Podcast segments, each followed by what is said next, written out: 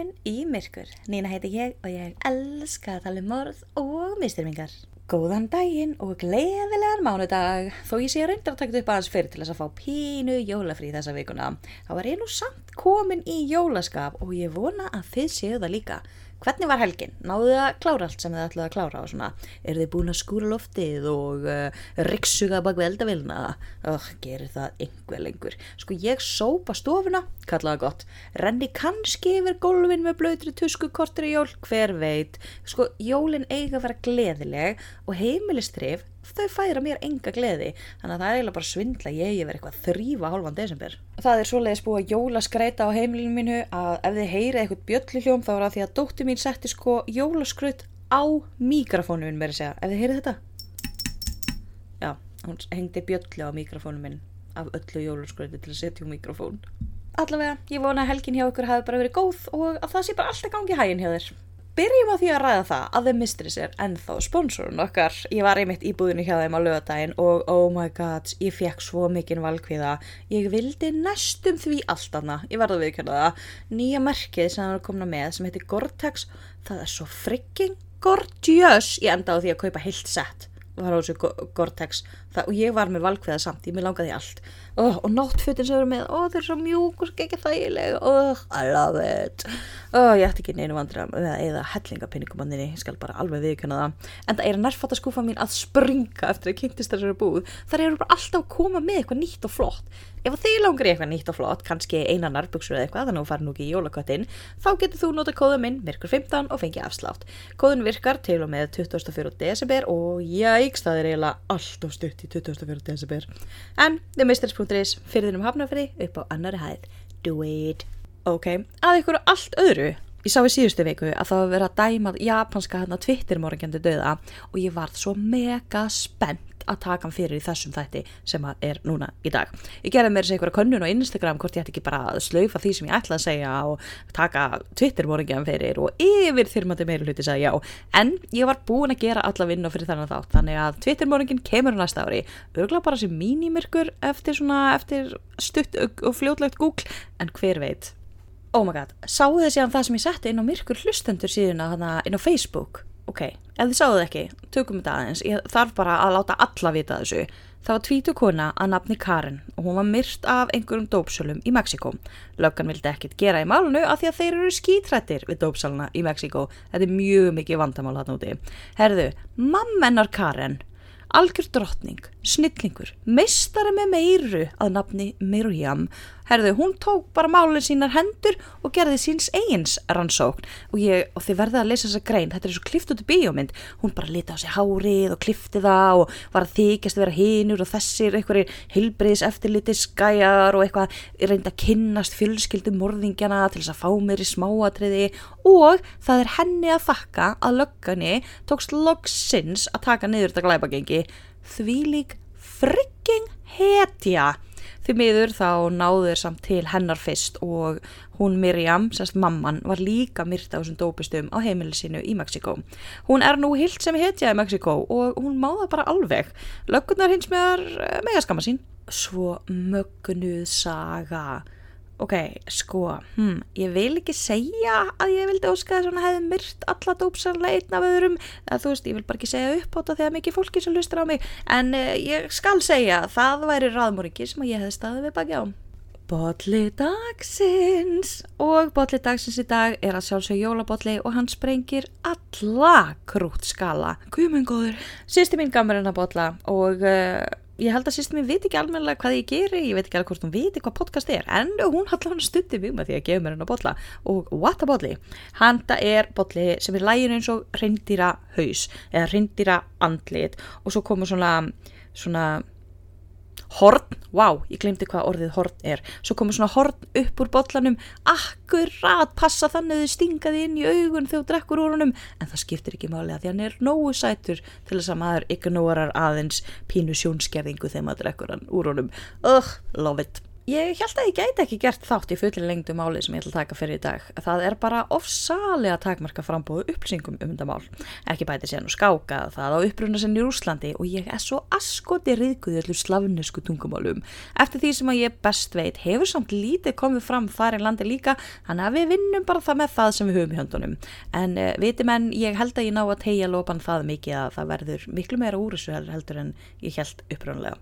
Ég var með þess að búin að týsa þetta smá, þú veist, þetta mál, af því að í dag ætlum við að ræða manneskuna sem að er fullkomin fyrir lýsinguna áleika skemmtileg og tunna fulla tarantúlum.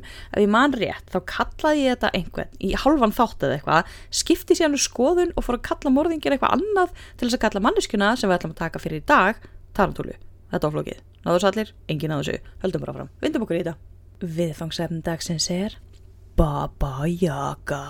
Nei, ok, hún er vist betur þekkt undir nafninu The Granny Ripper en ugh, mér finnst öll Rippernöfn lame.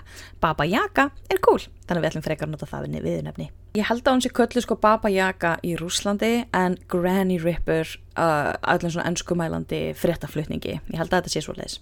Kanski byrjum við bara aðeins á því að tala um hver eða hvað Baba Yaga er. Ég elska þessa sögu og ég veit ekki af hverju. Ég man nákvæmlega hvar ég heyrði fyrst um Baba Yaga. Fyrirverandi kærasti minn var að segja mér frá einhverjum æfintýrun sem hann hafði lendið Dungeons and Dragons þar sem hann hafði farið inn í kofa og þar voru tværi dyr. Fyrir aftan hverja dyr var herbyggi með tveimu dyrum. Þannig að taknilega séð var þetta endalöstu bara völundarhús.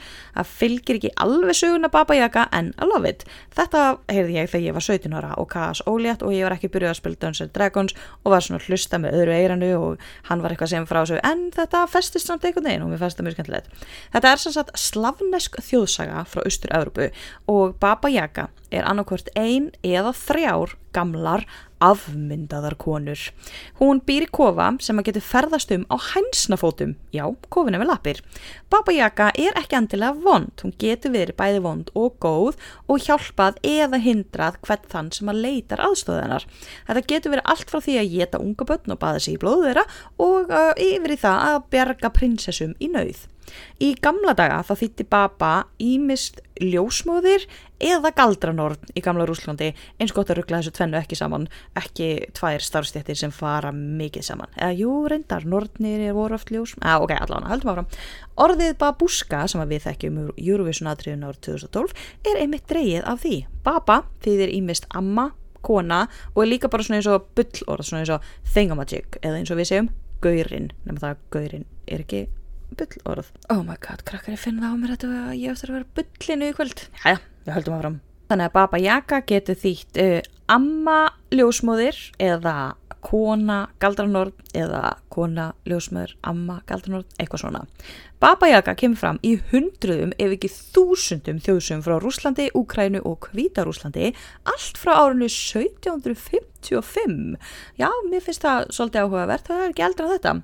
Hún flýgur yfir ímistum á kusti eins og þú veist hefðbundin vestræn nord eða mun meira áhugavert í mortjell já, akkurat svona sem að nota til að kremja júrtir í þungri skál eða skálinn heiti mortjál og hinn heitir eitthvað annað, stautur eða er stauturinn heiti mortjál æg, þið veitir hvað ég meina. Ef þær eru þrjár, stundum er ein, stundum er þrjár þá eru þær allar sýstur mjög líkt tröllskessunum þremur sem eru alltaf á sveim í íslensku þjóðsögum. Þetta er eitthvað reglan um þrjá. Allt er mest spennandi með þremur og við erum vist þjálfuð frá byrjun að fylgja þessar reglu. Þess vegna er oft þrýr í öllum sögum grísirnir þrýr, gullbrábyrnir þrýr, prinsarnir þrýr sem fæst, frista gefisinnar og þau veit, það er allt svo þriðji sem takst að gera eitthvað á sjálfum sér. Uh, þrý, ástar þrýhyrningur allt þetta er mjög skemmtilegt. Það er bara eitthvað við þrjá sem er mjög fullnægandi þú veist, allt er þegar þrendir og það allt saman, og vissu þið allt er þegar þrendir kemur úr latínum omne trium perfectum eða þrend er fullkomið.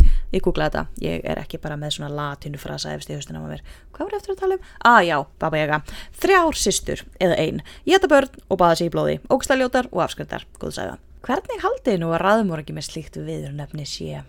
Tamara Mitrofanovna Samsonova fættist 5. februar 1947 í borginni Úshúr í Rúslandi eftir að hafa útskrifast úr grunnskóla eða school sem er kannski meira svona eins og framhaldsskóli þá flutti hún til Moskvu og fóri það sem heitir núna The Moscow State University en hétt þá Maurice Thores Moscow State Pedagogic Pedagogical Institute of Foreign Languages eða MTMSBIOFL. Mm -hmm. uh, Verð að segja, skil okkur í skiptuna. Sem sagt, Tamara fæðist og næsta sem við vitum að hún fyrir háskóla að læra önsku og þýsku. Hvað gerist þarna á middeltíðinni? Það veit ég ekkert um og eftir því sem ég næst kemst, engin önskumælandi mannski að veit það heldur. Hún virðist eitthvað veikjast í skólanum og var lög þrísosunum inn á geðdeild áður en hún var loksins greint með geðklofa sem að ég held, aðtöð ég held að hún hefði fengið lifið þá. Tamara útskrifast úr skólanu með ágætis einhvernir enda var hún bráðsnjöld kona, kynntist og giftist manni að nafni Alexei Samsonov. Hún fór síðan að vinna á ferðarskrifstofu en ferði sig síðan yfir á hótel og vann þar. Þetta hótel var vist þekkt fyrir að ráða spæjara, ég veit ekki alveg hvernig það virkar ef að þú ert að ráða spæjara ítrekkað og þeir ert farin að vera þekktur fyrir það, þá vantilega mætir enginn sem að vill átta að spæjarast á sig allavega, eitthvað agalega dölarfullt ríkistjórnar makk í gangi á þessu hóteli. Sko, á flestu stöðum þá fann ég að þó að flestir hafi stoppað stutt þarna hótelinu þá hafi Tamara unnið þarna í 16 ár. Annar staðar sá ég að hún endist illa í vinnu og vann 8 störf á samtal 16 árum þar á meðal eitthvað að hugsa um aldrað og eitthvað. Ég veit ekki hvort er rétt en konan kunni þrjú tungumál. Vantilega hefur hún verið bara ógislega góður fengur fyrir allt sem að tengdist ferðamannaðinaðinum.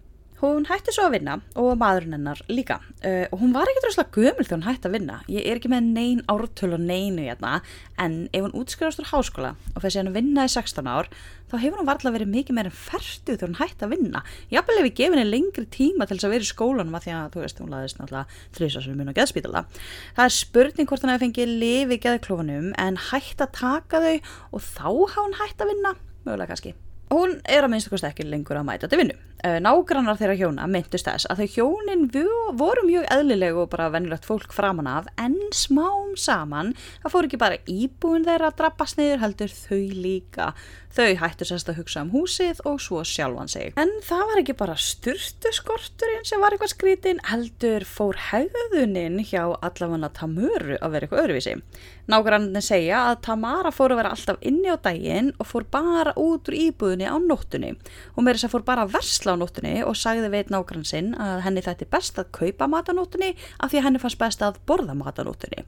Sko, ok, ég skil hana. Ég sjálf er ugla í mannslíki og ef ég gæti þá myndi ég vaka á næturnar og sofa daginn. Þannig að í mínum augum þá er þetta út af fyrir sig ekkert neitt sérlega skriti. En svo gerðist hún hins vegar formaður rúsnesku greinarinnar af fríða nippul. Hún satt sem sagt sperti í glugganum berað ofan og sá bara ekkert að því. Og auðvitað ætti ekki að vera neitt að því. En hún var nú eitthvað litin hortnauga þarna, þið vitið, 80's Rúsland og hún komin á 50s aldrun að minnstakosti. Stundum fór Tamara út í engu nema náttslopp, ekki einu svona í skóm eða sokkum eða neitt, um vetur í Rúslandi. Uh, Tamara hér líka að fólk var að koma heim til hennar þegar hún var ekki heima og klippa fötin hennar í ræmur. Uh, Nágrann hennar sem var eitthvað að tala við hennar um þetta uh, lagði til að ringja í laurugluna. Þá fór Tamara alveg í panik og sagði að þeir gæti ekki hjálpað henni, enginn gæti hjálpað henni. Samin nágranni lísti því að Tamara gæti verið bara að spjalla um daginn og veginn eins og bara venjulegast að mann ekki heimi svo bara allt í einu eins og ít var að taka þá fór hún bara að ruggla og hljómaði eins og hún var í gjörsamlega dóttunum sambandi Ég þekki geðklofa ekki nógu vel, ég er svo sem þekki enga geðsjúkdóma nógu vel, en gæti það verið að því að hún hafi hægt að vinna, að hún hafi kannski ekki þá haft efna á livjunu sín lengur og þá hafi veikindin svona hægt og róla tekið yfir eða eitthvað. Kannski höfum það allan bakveira. Tamara átti líka áhugamál. Skemmtilegt áhugamál. Áhugamál sem ég og þú skiljum ofsalega vel og að vissuleiti deilum við með henni. Af því að Tamara Samsonova elskaði sönn sagamál eða trú kræm.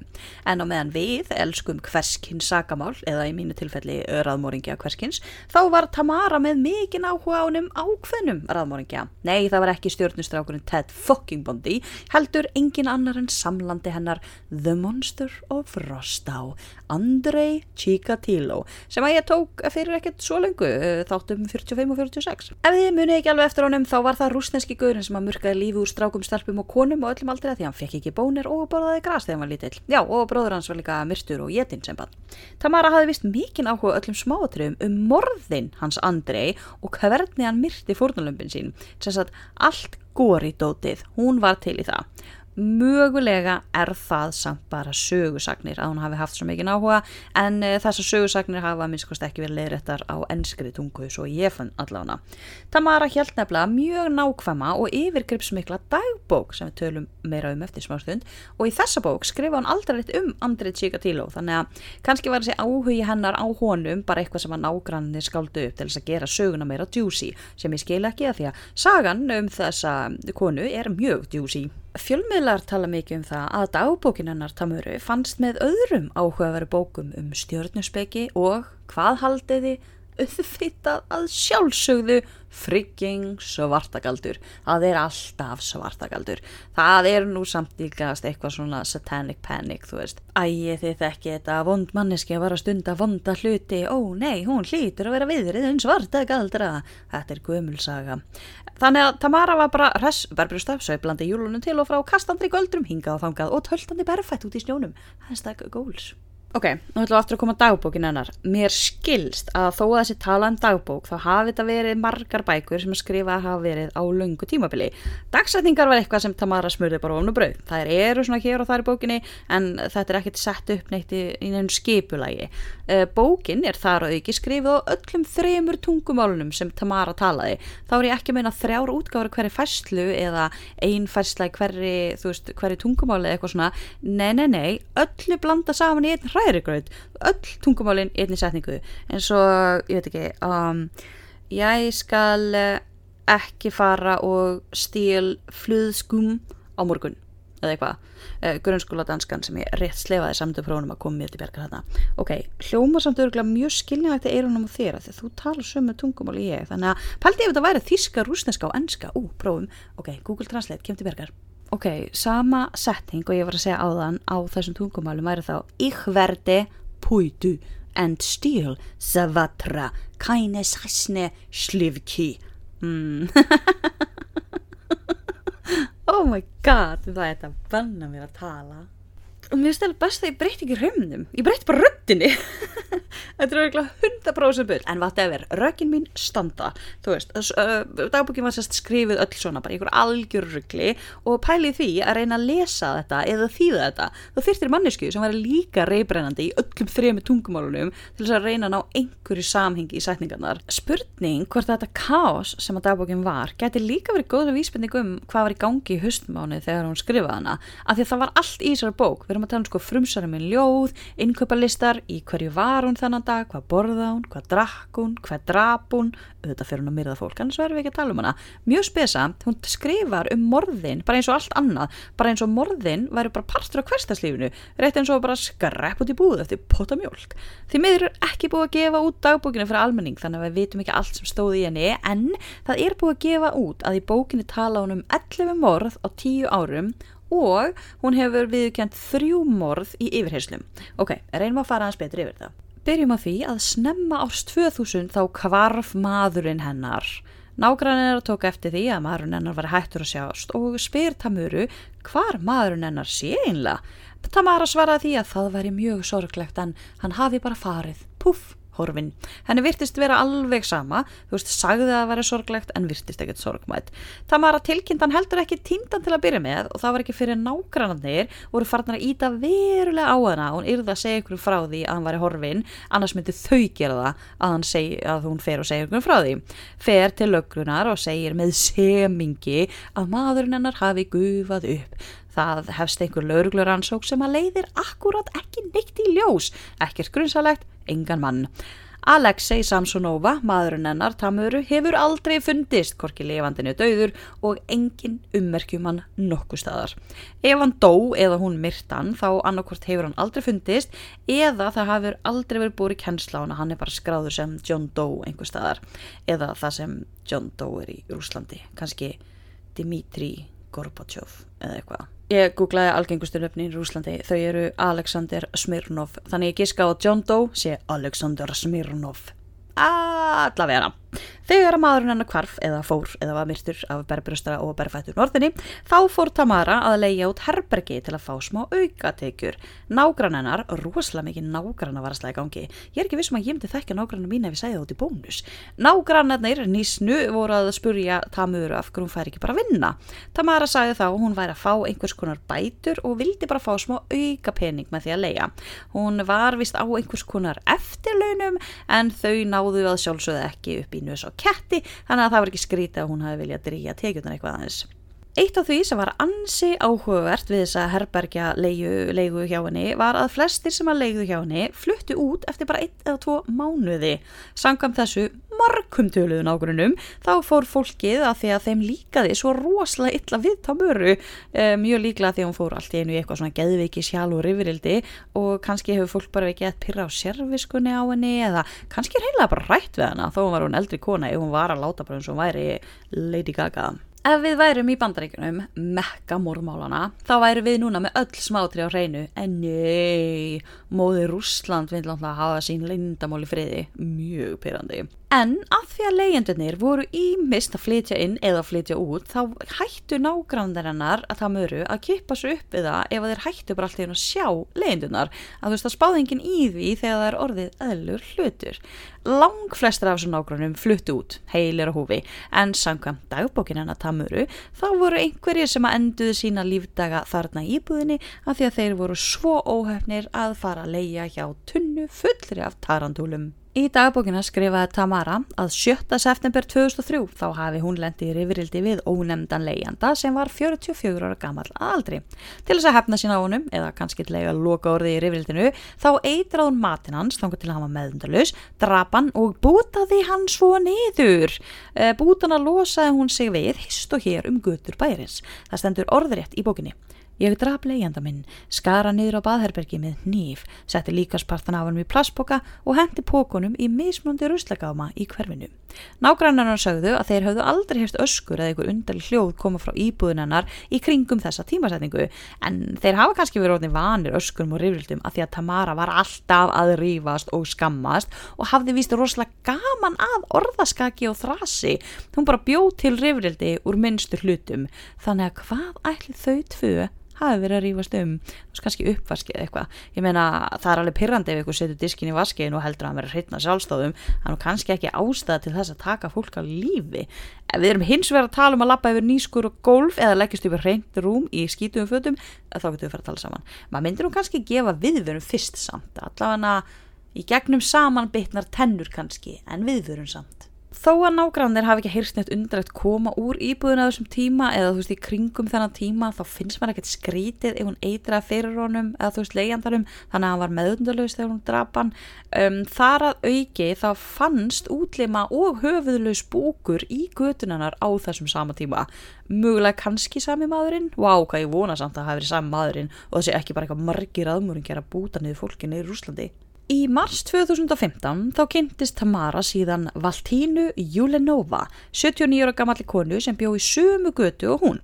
Á þeim tíma var að vera að gera upp íbúðurinn á Tamuru þannig að Valentína samþykti að leifa henni að búa hjá sér á meðan þeir, þær framkvæmdir voru í gági. Þær byggur svo saman í nokkra mánuði og Valentína endist mun lengur en aðri í sambúð með Tamuru. Kanski var hún mega þólimóð eða kannski var það því að hún gæti ekki farin eitt af því að það var Tamara sem var heima á henni Um, að sjálfsögur verður Valentína þreytt á Tamura á endanum og byður hana um að flytja en það neitaði Tamara að gera. Tamara saði nefnilega að hún væri mjög hrætt við að fara og búa aftur einn heima hjá sér. Mögulega var hún að skalda eitthvað þannig að þú veist vinkunennar myndi vorkeninni og leifin að búa en það hjá sér og eitthvað að því að Tamara virist hafa virkilega elskað Valentínu og þótt væntum hana í alvörni og hún skrifaði dagbókjara sína að hún elskaði hana og það voru bara góða vinkunur en kannski var hún líka hrætt í alvörni þó að það væri við eitthvað sem að væri ekki til þú veist einhverjar offsjónir eða paranoia þú veist mögulega við þennan sem var að tæti sundi fötin hennar þegar hún var ekki heima kannski hefur það hægt þegar hún fluttið Valentínu eða eitthvað, veit ekki alveg komust fataklippi púkarnir ekki inn til hennar Valentínu þannig að Tamara vildi vera þar áfram eða kannski var hún bara snari henninu þetta meikaði allt sens í höstum áni ég hef svo marga spurningar. Rúsland gefið mér upplýsingar en Tamara vildi sast ekki flytja, hún vildi bara búa heima hjá Valentínu að minnstakosti í nokkra mánuði. Og fyrst hún gæti ekki búið með henni þá varð hún bara búið þarna án hennar. Allavega þánga til að einhver myndi koma og spurja spurningar sem að Tamara gæti ekki svarað. Ég skil aldrei þegar að fólk horfur á morð sem lust á vandamálun sínum. Ég meina, já ok, kannski í þessu tilfelli að því að Tamara var greinlega mikið veik en ég meina eins og máli sem Natalia sett inn á myrkur hlustendurgrúpuna fyrir hugla mánuði síðan.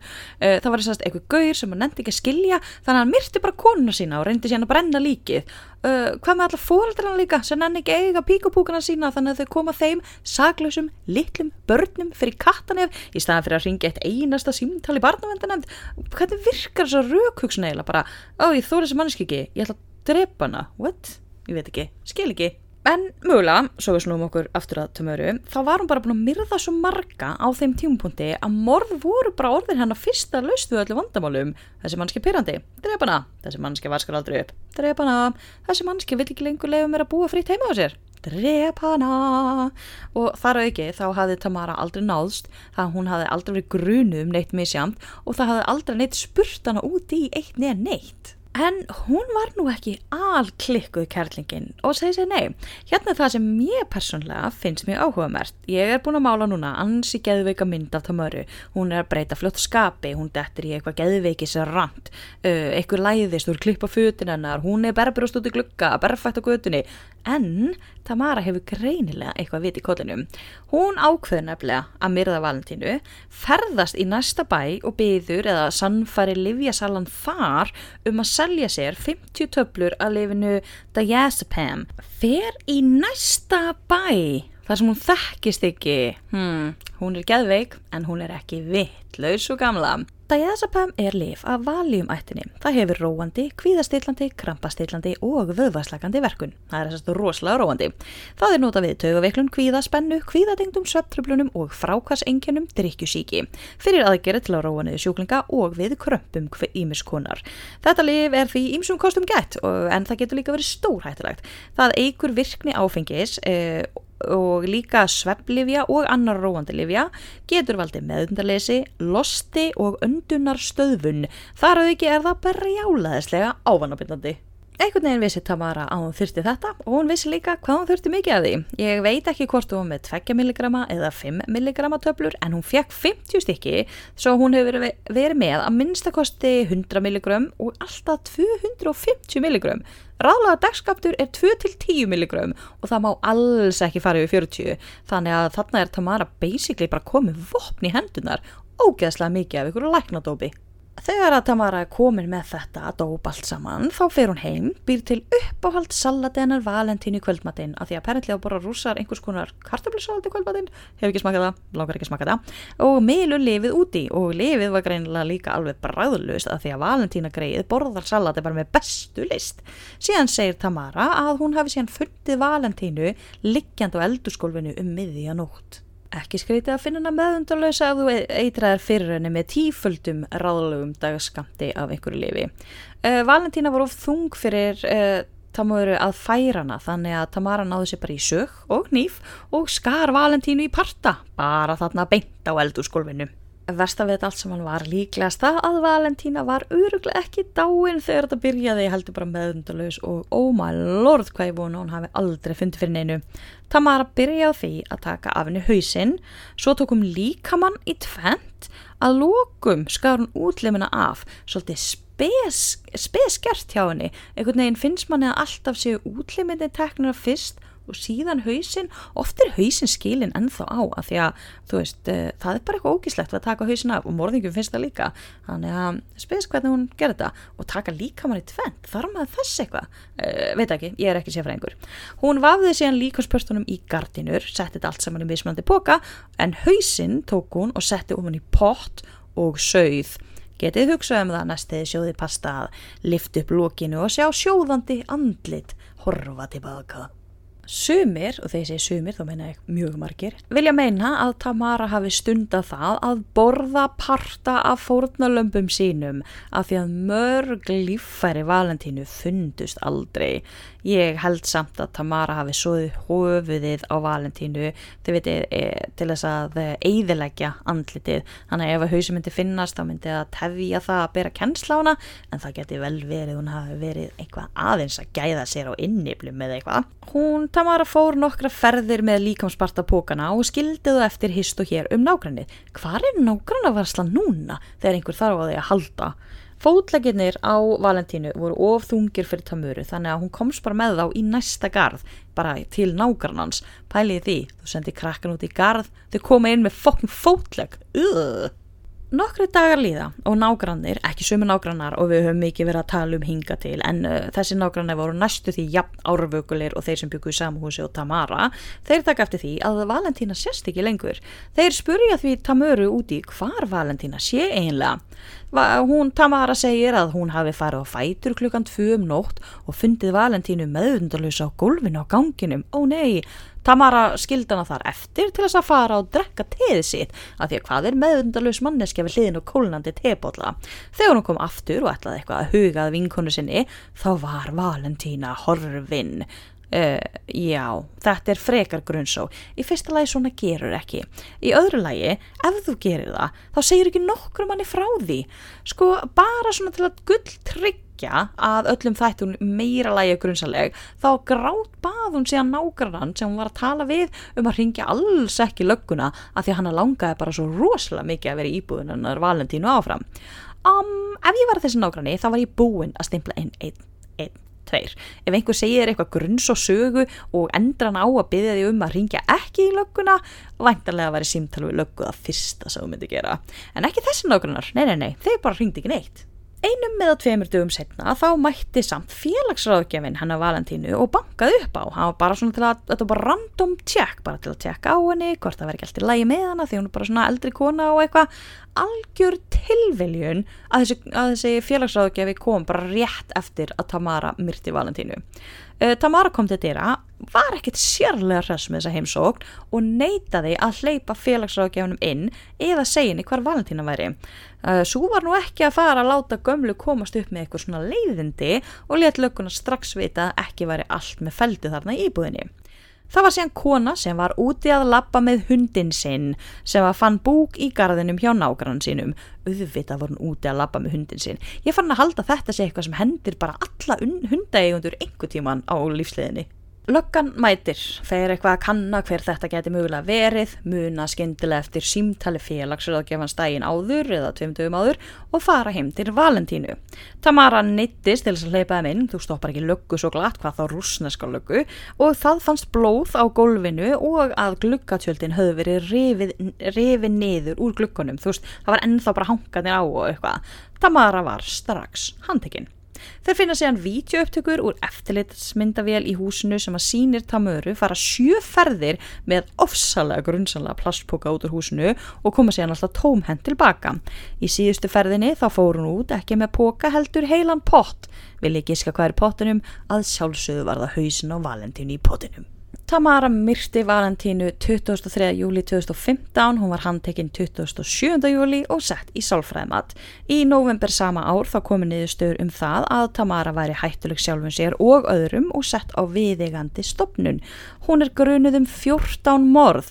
Um, það skil ekki alveg, það eru þar, ég held að sé þar af þessi 11 sem hún skrifaði um dagbókina og ég býst við að þessi þrjú sem hún játaði á sig við yfirheyslur bætist við það þannig að hún er grunni um 14 en ekki að þessi þrjú sem hún játaði sé partur af þessum 11 sem voru í dagbókinni skildi þetta einhver? Engin, höldum áfram tæknilega séð er búið að dæma Tamuru í eilega fangelsi. Það er að segja, hún var sett á geðspítala og það má ekki slepp henni út af geðspítalanum. Það er búið að úrskurða að hún sé óhæf til að fara fyrir rétt þó svo að rannsóknarmálinu sé tæknilega ennþá opinn. Það eru hverfandi líkur á því að Tamara verði nokkuð tíman ákjær fyrir eitthvað eða að fara fyrir dóm. Hvað þá að við hérna út í heimi að fáum eitthvað tíman að vita eitthvað meira um þetta mál mjög svo ógeðslega pyrrandi en Tamara er að minnstakosti á bakvið lás og slá. Það er málmanna að þó að tæknilega séð hafa hún ekki verið dæmt fyrir domstólum fyrir morðin þá sé hún einn seg og satan sjálfur. Hún verður líklega á spítala sem eftir er en það er hún orðin 75 ára gömul og eitthvað myndi ekki detta í hug morðingi ef þeir sæðan og förnum vegi. Nýjustu myndirafni sem eru samt 5 ára gamlar sína bara gamla, granna og svona freka veiklulega eldri konu ekki alveg svona stereotypuna morðingja sem að tekur fólki sundur með nýfum á eldurskólfinu og dreifir þeim síðan um nánasta umhverfi sitt. Kenni manni bara trista engum, ekki einu sinni ömmum. Talandi samt í um það, sá um daginn ótrúlega skemmtilega þráð á netinu að í gamla daga þá skildi fólk ekki eins mikið á í dag, eða þið sagt, sleit ekki samvistum eins mikið á í dag en það var alveg ótrúlega eitthvað ofbeldisfullir eigin menn dó oft skindilega ímist af slísfurum eða skindilegum óutskýranlegum veikindum. Hmm, ég meina maður retta sér. Þú veist, ef að einhver karlmaður fær að lumbra á börnunum mínum, trúið mér, ég myndi ekki hika við að myrðan ef að ég hefði enga aðra leið til að komast í burtu frá húnum og ég held að lang flestar mæður geti sagt það sama hvort sem það er í dag eða fyrir hundra árum þegar að fólk var ekki að skilja en kannski meira svona myrða bara. Getur við flokka það að myrða ofbeldisfullan eiginmann eða fjölskyldu meðlum sem er nöðsynja morð eru morð einhvern tíman réttlætanleg? Ég meina, já, ég held það. Ég man árið 2012 þá var einhver maður í Texas sem kom að öðru manni að nöðga fimm ára dóttu sinni. Uh, perrin hafði sérst að vera leiðinni fram hjá sveitabænu þeirra eða eitthvað svona, rekið augun í stelpuna, gripið hana og farið með hana inn í hljöðu. Pappin heyri síðan bara ángist af veinin í dóttu sinni og kom hlaupandi og ímyndið ykkur skjelvinguna. Hann lappaði síðan bara beint inn á mannin vera svífirða stelpuna og pappin trilltist urlaðist og sturlaðist. Hann réðst bara á skýtseiðið og barðan til óbóta. Þegar hann kom svona til sjálfsín svona eiginlega rankaði við sér úr þessu bara bara brjálaðiskasti þá ringdi hann neðalínuna, það kemur sjúkra bíl og það er strax augljóst að bremsufarið sem hann barði er steindaukt gott segi ég Lörglann ákjæði pappan ekki einsinni að því að þetta þótti réttlæðanlegt morð samkant lögum og pappin var ekki einsinni handtekinn. Pappin ringdi samt í neðalína og var í miklu uppnámi yfir því að þú veist hann hjælt að gaurin var að deyja og eitthvað og há með brjála samviskubit eftir á. En ég held nú að það hefði tekið fljóta af þegar hann myndi hvað gæin var að reyna að gera við dóttur hans. Oh. Wow, ok, ekki botnin sem ég held að ég myndi slá í þennan þátt Uh, við erum alltaf búin að tala um hana Tamuru Samsonova, mögulega kannski tunnufull af tarantúlum, mögulega kannski bara mjög mikið veik. Ansi finnst mér áhugavert hvað hún gætt plana þetta morð vel, þið vitið með því að fara í annan bæ og kaupa liv, kaupa réttu livin og allt þetta, með við það hvað hún á að vera eitthvað svo rúsalega gæðveik. Ah, það var líka miklu meira úr sem þættinni bjóst við, ég held að ég sæði myndi sitja henni hérna korter en að sjálfsögur tóks mér að tala eitthvað. Oh my god, ég er ekki búin að tala eins og ég er 40 mínútur. Guð minn góður, I have failed you. Æ, sorry krakkar. Æ, það er allt í lagi þó komið stundum stuttu þáttur um ándum það er allt í góðu. Herðu, byði nú við, ég er að fá hugmynd. Ég get bara bætt ykkur dagans upp. Sko, í síðustu viku þá sett ég út smá mínimirkur út fyrir bara myrkraveru, þess að áskrönduna mína. Ég get opnað fyrir það þannig að allir geti farið og hlustað bara á það. Þannig að þið þurfi ekki að borga neitt eða þið þurfi ekki að búið til aðgang eða neitt þannig. Þið geti bara farið inn á um, patreon.com skástrík myrkurpodcast og þá ættu það að sjá það ættu þá bara að vera eitt þáttur sem að þið sjáu þetta inni eða eitt postur sem er opinn. Þannig að ég er auðvitað sem að gera það. Já, eða það ekki bara, pínu jólagjöf til ykkar frá mér, þetta er líka jólamörð segjum það, ég ætla bara að fara og opna þetta bara núna þannig að þá getið bara farið inn á myrkurpodcast nei, djók, þið getið farið á patreon.com skástrykmyrkurpodcast og uh, þar bara skrolliði pínu litið niður, örglega ekkert einu svona mikið sjáu þetta bara strax. og þar sem þetta var svona bara óvæntur auka þáttu fyrir myrkurverðnar þá er ekki fáið neitt samvinsku bytt eh, að ég sé eitthvað svíkja þau um eitthvað. Að því að þau fá síðan sinn þátt auka þátt á næsta fyndag já á aðfangudag, rosalega illa plana hjá mér. Þannig að ef þið langar að hlusta þá og alla hína þættina sem eru komnir þá getur þið gert áskrifandi að myrkri. Það er bara patreon.com skastrik myrkurpodcast. Þið getur líka fyllt mér á Instagram og Facebook myrkurpodcast. Eða farið á hlustandafó hópein á Facebook sem er myrkur hlustendur. Ég er þá búin að tjá mig um allt sem ég ætla að tjá mig í kvöld, að ræða allt sem þarf að ræða, tala um allt sem þarf að tala. Ég væri þér svo mikið til í að þið getur svara mig núna og við getum talað um þetta. Mér finnst þetta svo skrítið þetta mál með Tamuru. Er hún svona geðveik ef hún gat verið að plana þetta svona svakalega? Hmm, er þetta áhugavert. Næst ég hitt ykkur eða þið hittið mig kannski frekar, þá uh, verða jólinn bara næst í búin krakkar. Uff, hvernig líst ykkur á þetta?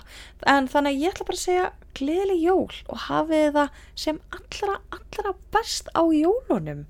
Og vonandi gengur jólaundibúningurinn ykkar súper vel hjá mér. Sendi mér framkvæmda ströma því að ég er sjálfsögur á eftir áallun og því að ég get ekki tímastjórnun því það þetta. Þángat í næst, hafið það frábært og gleðileg jól. Bye!